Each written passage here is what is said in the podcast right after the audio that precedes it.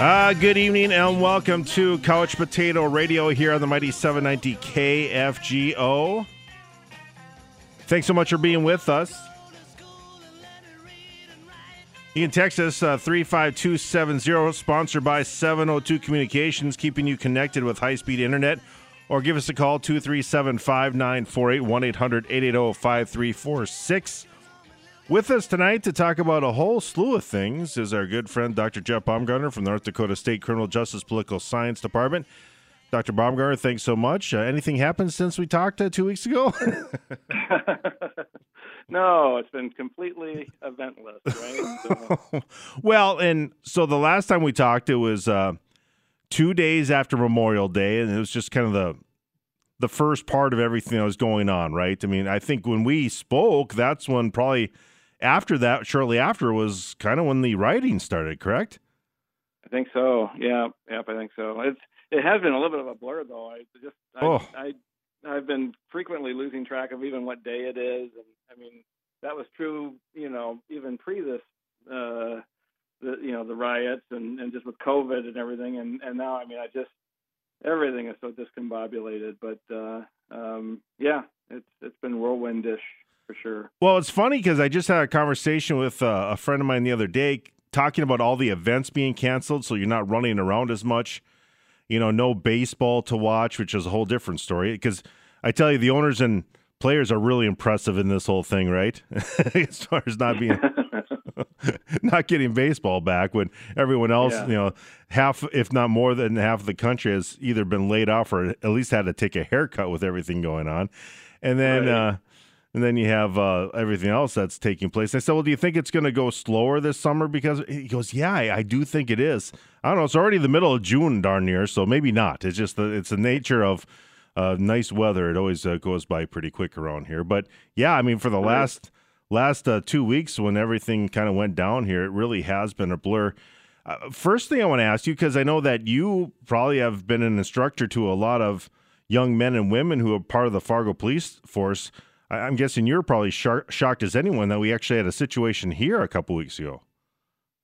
With regard to the rioting, yeah, or, uh, yeah. I mean, that's yeah. I'm sure there's there's members of the force that uh, well, I, I know there's members of the force that are former students of mine, and so I, and I think everyone was called in for that. So I'm sure they were on the lines or uh, somewhere involved. And I have a son who was a National Guards member who was mobilized for that and was guarding some fire trucks and and uh, um, so yeah, there was you know that that that was one that does kind of hit closer to home, and and uh, um, you know you, you, you, sometimes think we could escape some of that, some of the some of these um, you know social movements that are taking place around the you know, other other places around the country. Uh, um, and, and it, it, some of the outgrowth of those social movements, we sometimes think we're insulated from that, but uh, that that showed that no, we we we uh, we can have that right here in Fargo. So. You know, it's funny. I was having that conversation with a, a couple friends of mine because I've lived here pretty much for most of my life. And we were talking about the fact that, you know, I remember walking through West Acres, and if you saw, uh, you know, an African American person, it was rare, right? And and I, I'm not, I, I'm just being quite honest here. I mean, you would see a lot of professional athletes who are who are black on TV, but you didn't see it in person here. But there's no doubt. You think about 30 years later, this is uh, certainly a different time. It's very culturally diverse, and it wasn't the case. I would say even going back to the late '80s. Yeah, and that could be. I, am more of a newcomer to Fargo. Uh, I've been here six six years or so, six or seven years, um, and uh, um, but but my understanding is, yeah, that you go back a decade or two, a couple decades, it was certainly more homogenous than it is now. Uh, um, it's become you know quite a diverse community, and and I think the university has played a role in that, and of course. Uh, uh, new Americans coming into the community has played a role in that as well, and and um, you know, so that is that's probably different for some people, and and um, and I'm not sure.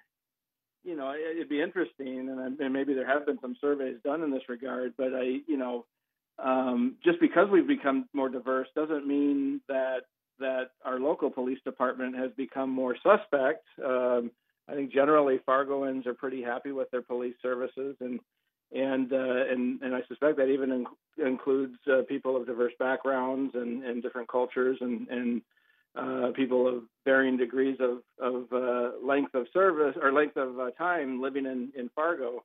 Um, but uh, it would be interesting to do a deeper dive on on sort of what the community thinks of their police department. My sense is that people uh, are pretty appreciative of the Fargo Police Department uh, and, and some of the area law enforcement agencies uh, besides them.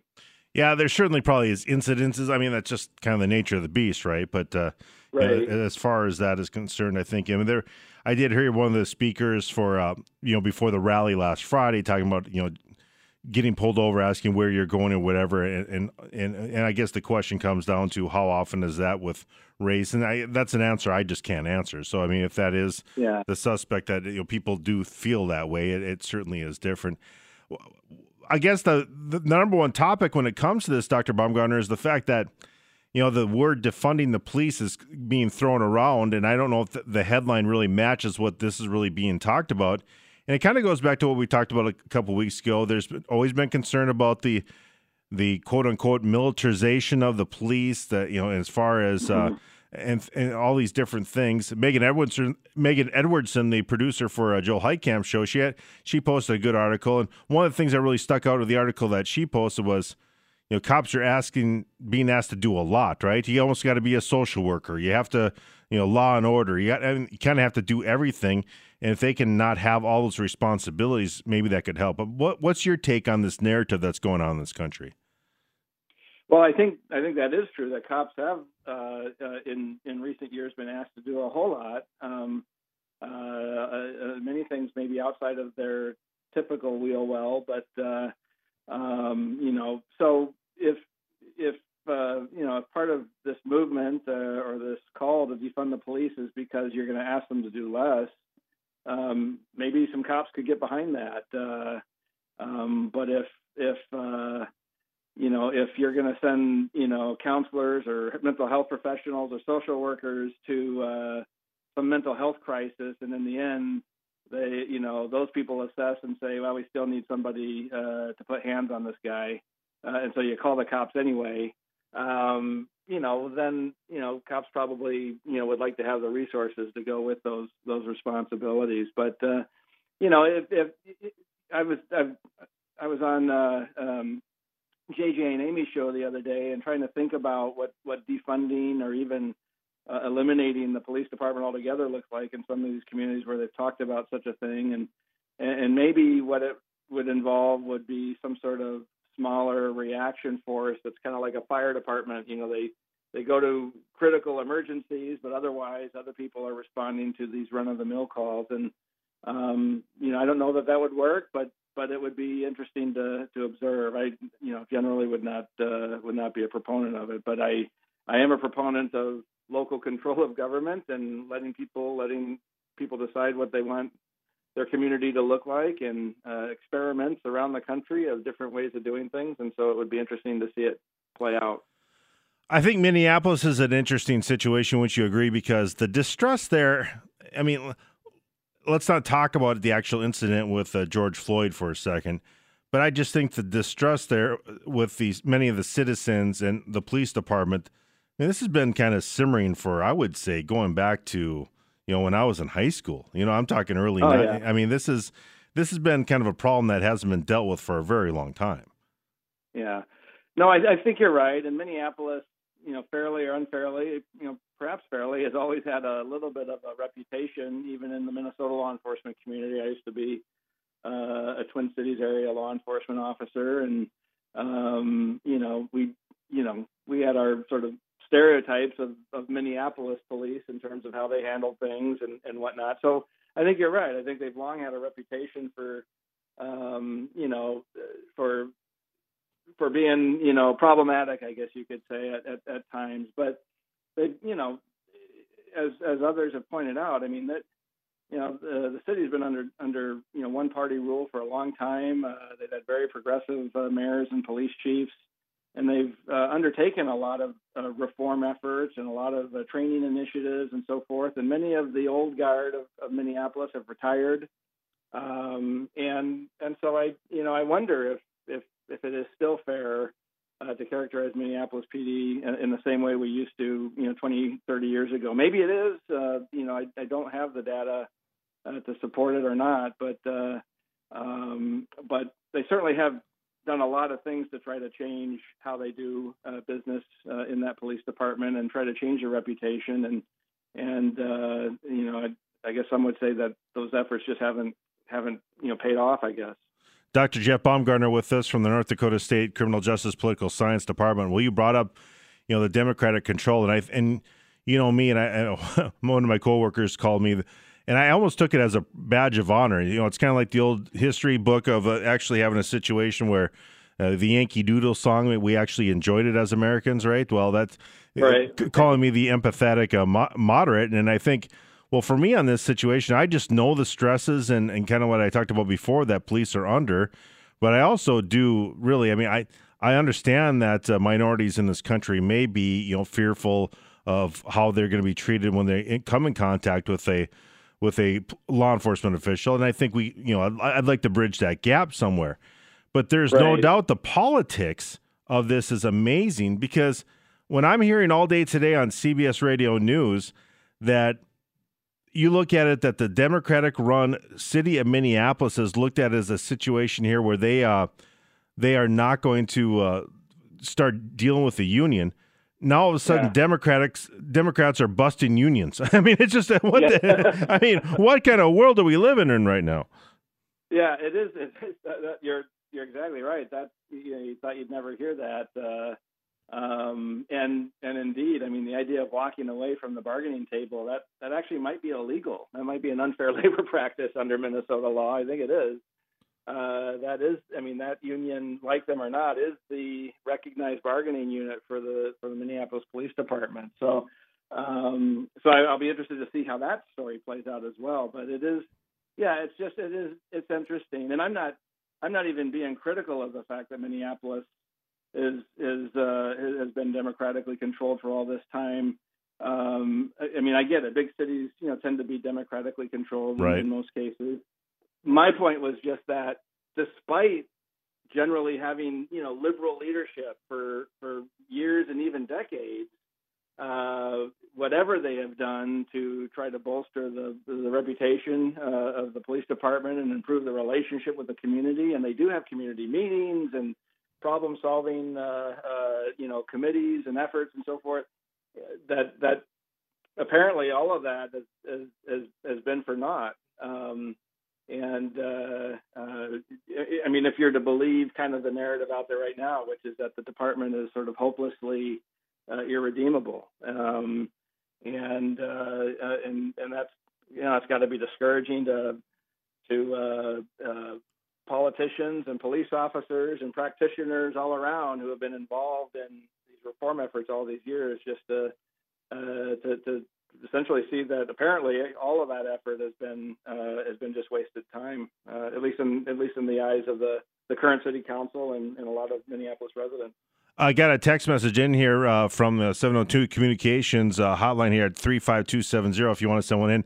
I wanted to kind of follow up on what we said about Minneapolis uh, police doing things differently. And as you know, I know people down in the Twin Cities that are, you know, eh, I guess the reputation is kind of being rough and tumble, right? I mean, I think the reputation is out there, and just the fact that they maybe are a little bit like what was the movie with Den- or the TV show with Denis Leary or whatever it was, or the the the guy, oh, right. that type of thing, where it was just you know, and and kind of the way the way that the LAPD was looked at in the late '80s and early '90s, certainly going up to the Rodney King thing, where you know I know someone who did a little ride along with. Uh, Los Angeles County area, they said you don't want to stand too close to those blue guys, and and, and that's kind of what Minneapolis has been for a couple decades, fair or not, is they've kind of had this reputation, and you know we right. talk we, we talk a lot about stereotypes, but I mean that that has been out there. Would you agree with that? Oh, I agree that that was the reputation, has been the yeah. reputation. I guess maybe I um, assume I most people listening knew that, but I guess that, I, I, guess I should have followed up with that because it is true. I mean, yeah, I, I, just know that they've done a lot of things to try to shed that reputation, and and yeah. you know they followed a lot of the recommendations that uh, you know that that that all of us experts say that they should do, and Uh, they've they've invited you know community leadership into uh, into discussions and partnerships and so forth. I get it that the union has a has a you know sort of a a hostile relationship with the administration. That's not terribly surprising. I mean, you see that anyway, uh, and and definitely the, the rank and file probably don't feel terribly haven't felt terribly supported by uh, by the political leaders in Minneapolis for some time. But but uh, the you know the department leadership, uh, you know, for the last you know couple three chiefs for sure has, has tried to be you know fairly um, fairly progressive and, and reform oriented and I think they've done a lot of those things it's just we're I think we're learning uh, that uh, that there's either limits to the effectiveness of some of those reform efforts or that even if they are effective uh, not a lot of credit is, is given uh, for the effort uh, uh, when when bad things happen you know, all of that effort is just sort of blown up, and, and we're kind of back to square one when when an incident like this with George Floyd has happened. So uh, that's got to be discouraging to people that have invested a lot of their lives in trying to uh, make improvements to law enforcement or you know, improvements to the relationship uh, between law enforcement and the community. Uh, than to see now in 2020 um, none of that mattered apparently, uh, and and there's talk of getting rid of the department altogether. You know, it's unfortunate, I think, when we get into this because, I mean, you know where I stand, where we get division in politics, and it does really seem within what probably the last 20 years or so, where, because I have a lot of law enforcement friends, and, and a lot of them, I mean, we go back to the 90s when Bill Clinton passed a lot of you know a lot of reforms and then put a lot of cops in the street right i mean there was a right. lot and, and there was a lot of that going on which by the way was to the chagrin of a lot of lot of really left people. I mean, I have a friend who still says he's one of the best uh, moderate Republican presidents we had. Whenever he, he talks about Bill Clinton, so you know where he. Yeah. So I mean, he he's very much a Bernie supporter. But now I think since the late '90s, since Clinton got out of office, and what's happened here is you've had. Like we said, uh, you know, and I've talked to a lot of law enforcement officials, not all of them, who said there's only one party that really stands for us now. And then you have the yeah. other side that seems like no doubt the Democrats are going all in on t- taking the one side of you know certainly that the police are bad and I should you know and, and, that's too stereotypical but that you know what I'm getting at? The political lines are so right. drawn now. Are we ever going to get to a communication thing here where we can actually kind of mend some fences here? Because the way it's yeah. going and I think President Trump's kind of falling into the trap on the other side. Does that make any sense? Well it all makes sense. Everything you said I think I I would wouldn't disagree with it at all I, I think uh, you know I think you know what's probably in order. I was having a, a friendly conversation uh, online with uh, one of my colleagues and with others as well, actually that were sort of party to this uh, thread, uh, this conversation thread. But you know, one of the questions I raised is you know what you know what does success look like in policing, particularly with regard to metrics that we're we're particularly interested in right now, like use of force or deadly use of force. You know what you know, what are the outcomes that we're looking for? You know, I think you've already seen there's already been a lot of commentary about, at least from from one side of the political spectrum, about how rare these things are that happened to George Floyd, and they are rare. I mean, they are statistically, you know, very rare. you know, right. it doesn't happen very often. Out of all the you know hundreds of millions of encounters in you know in a given year between law enforcement and the public, uh, I think in, I think the, the stat I saw, this was coming out of the Washington Post data, but in 2019, you know, nine African Americans unarmed, uh, like George Floyd was, uh, you know, were were killed at the hands of the police, and um, uh, I mean, you know, all nine of those are nine too many. Uh, some of those, uh, you know, were deemed to be justified, some were not.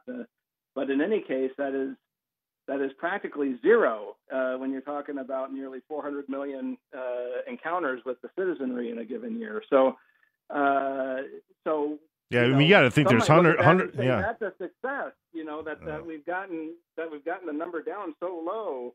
Uh, but if that's not what success is, then what what does success look like? If it's perfection, we're not going to get there. So, so maybe we do need to redefine the job so that it can be reasonably attained, whatever success is that people want to have. And if if uh, you know if if low numbers by themselves is not success, then then yes, let's maybe reduce the responsibilities of the police so that uh, so that we're not you know, sort of setting them up to fail because you know they're not they're not perfect. They're not machines. They're human beings.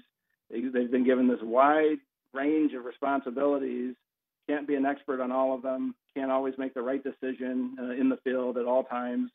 Uh, so maybe we, you know, maybe maybe there's something behind the narrowing of responsibilities for the police, uh, so that they can be successful uh, in the eyes of the public and have the confidence uh, of the public insofar as the duties that they've been assigned.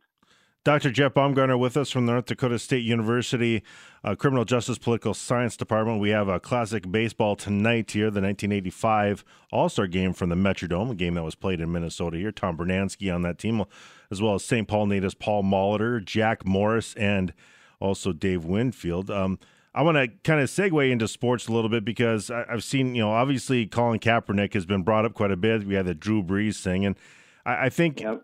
you know, my stance on this, I I didn't really like how Colin Kaepernick approached it because I knew it was going to divide us for the wrong reasons. That's why I, because mm-hmm. the whole narrative, and I don't have a problem with him doing it. He had every right to do it, and unless his employer didn't want him to do it, that's a whole nother issue.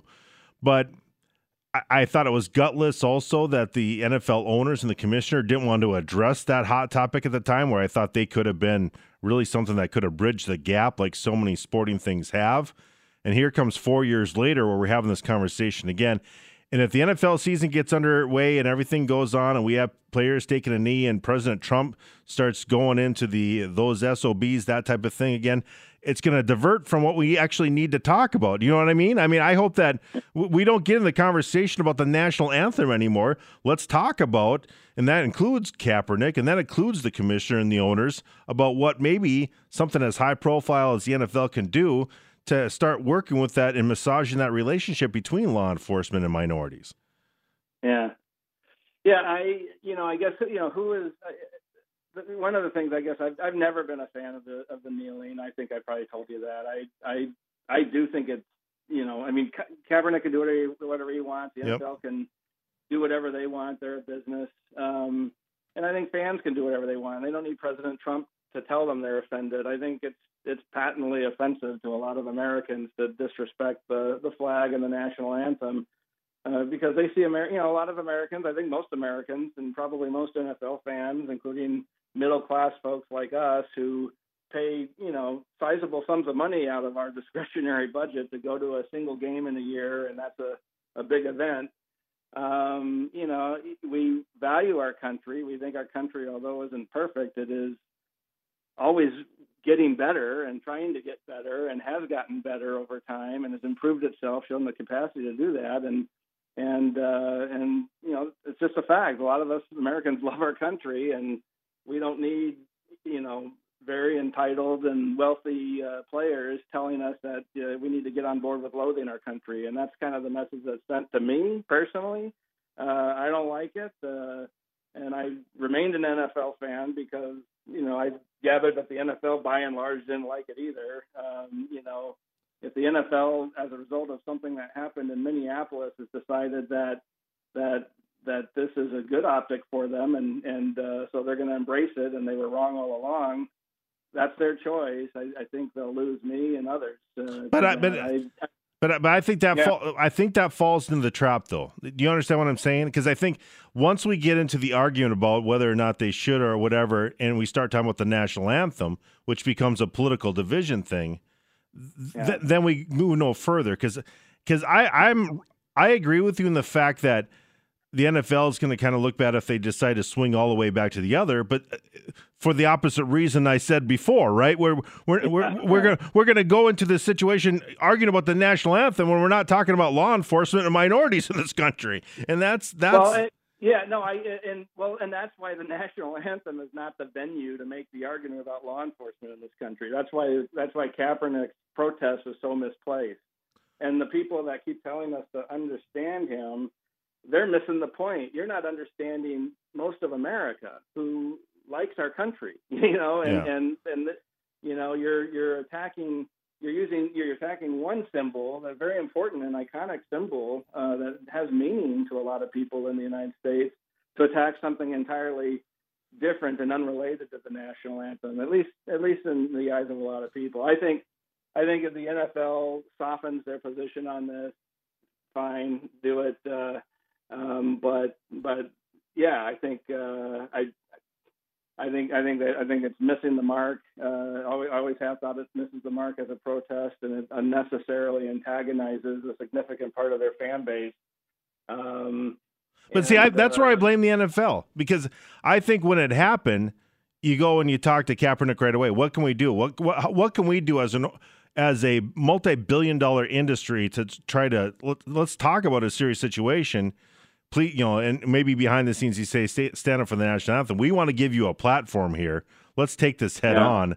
Where I think instead of being wishy-washy and cowardice about it, and I think that's where I think they made a mistake I mean, my problem with Kaepernick more now has been all he does is retweet stuff about kneeling, whatever. He doesn't seem like he wants to further along the competi- uh, uh, uh, along the the any type of communication with law enforcement and said so we keep on going in the spin cycle and it absolutely drives me crazy.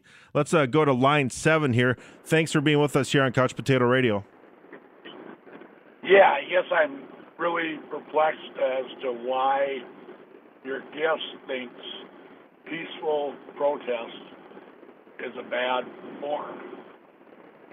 I mean, yeah, national anthem is a song. Kaepernick and others decided to go through a process of peaceful protest at the only point in a football game when they could get a peaceful protest in. Yeah.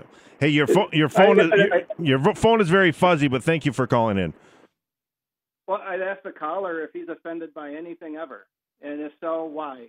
Uh, people are allowed to be offended. He's certainly allowed to protest. I, I don't, I don't say that he's not allowed to do it. Uh, especially if his, like you said, Derek, if his employer permits it, that's that's right. fine. But I'm allowed to be offended by it. I, I, I think he's protesting me when when he does that. I think he's protesting things I believe in and place value in. So if your caller is is fine with that. That's fine. Uh, he doesn't have to be offended right. by it, uh, but I am, and that's fine too. Uh, and I can choose to do what I want to do with my discretionary dollars based on whether or not I feel a business is sharing my value. And, and I, uh, yeah, it's too bad. It's too bad his phone was breaking up because I agree with both of you. Because I really do. Because I, I think what Kaepernick did was he's trying to bring awareness, right? But then the fact that kept on going along, and then you had it, you know, you'd had the current president, Barack Obama, being asked about it. Then you had the two candidates being asked about it. And then no, yeah. no one moved the conversation along, whether it be Kaepernick or the NFL or anyone. It never got to yeah. move along about the actual issue. So he made awareness by doing it originally, right? And then it just never ended. And then it was Eric Reid, and then was other players, and then it got to be about who's standing or not. And then the stories came about about American Legions and the VFWs not showing NFL games eh, because there's players yeah. kneeling, and instead of and here we are four years later, and, and, and as bad of a mess as we ever been. And I, I that's where someone in leadership there, whether yeah. it be on either side, needs to start moving the conversation along. Because once we start talking about the national anthem and how to act during it, we aren't going to move the yeah. conversation on what the actual first kneeling or sitting was all about. Yeah, you know I have a background in law enforcement there. Colin Kaepernick wore, uh, you know, sort of brazenly wore socks yep. that had uh, pigs, you know, as, dressed up as police officers, and it was a clear insult to law enforcement.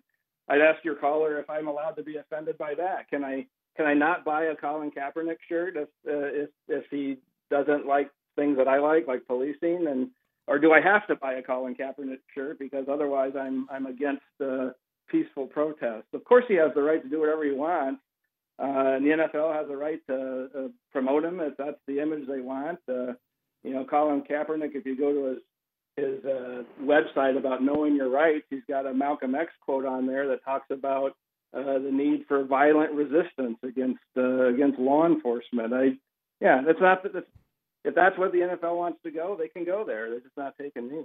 Yeah. All right, let's get back to line seven here. Maybe we got a better phone line. You still with us? Yeah, I'm back again. Yes. Okay. Can you hear me? A, a little bit. It's a little staticky, but go ahead. Quickly make your point. Okay. He can, your guest can be opposed to it, just like he can not like what he wears on his socks. But the reality of it is, we would have been a lot better off had the current leader of this country, instead of saying fire the SOBs, said there's some issues here, or had people in, like you said, Derek, in in power say this. But I think the one thing your your, your guest kind of wants to smooth over all the time. He says, "Oh, it's nine nine occurrences." We give cops in this country special latitude.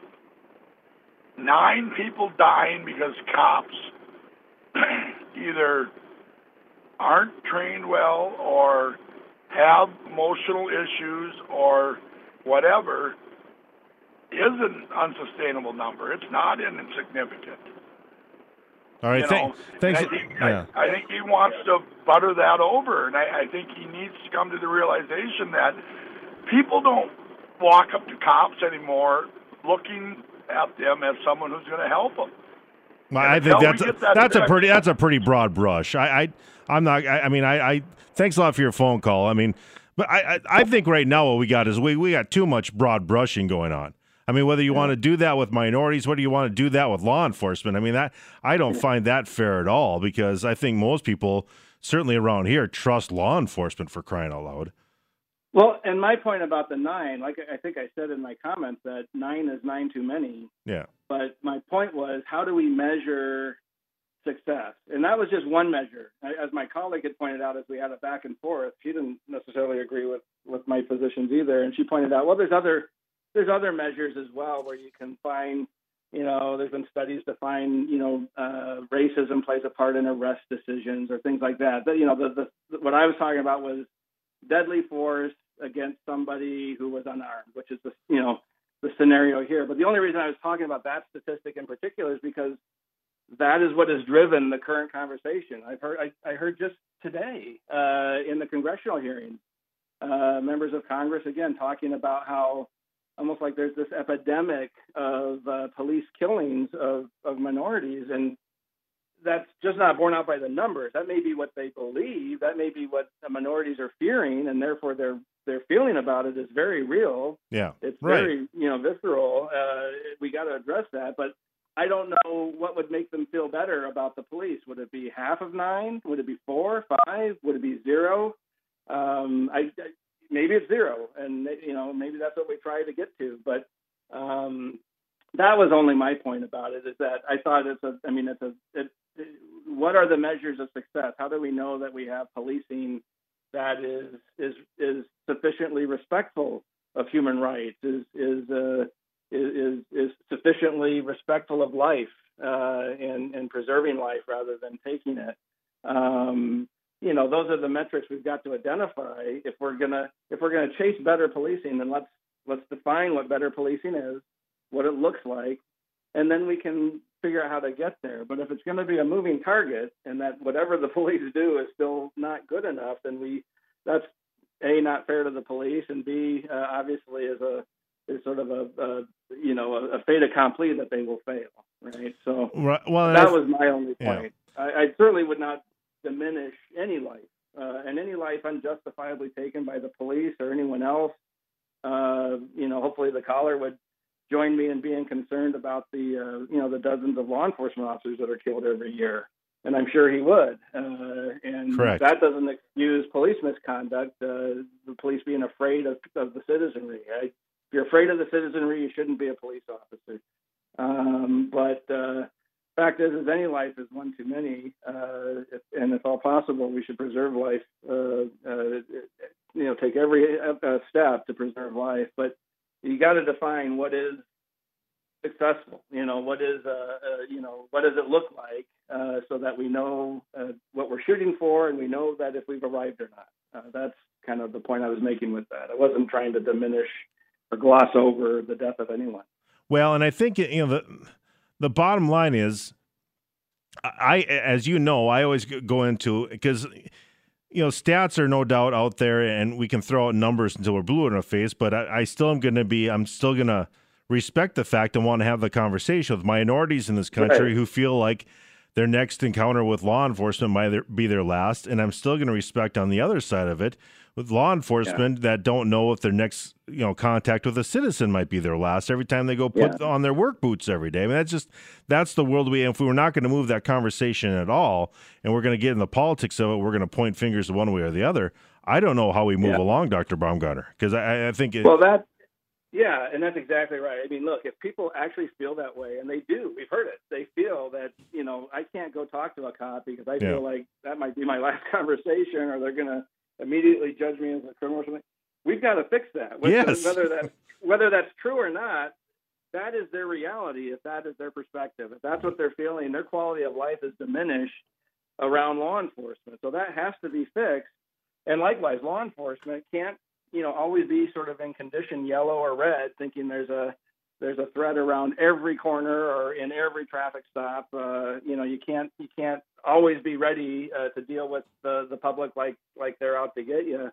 So, you know, perceptions are reality to some extent, at least insofar as people's health is concerned, mental health is concerned, and their quality of life. And so we've got to address that.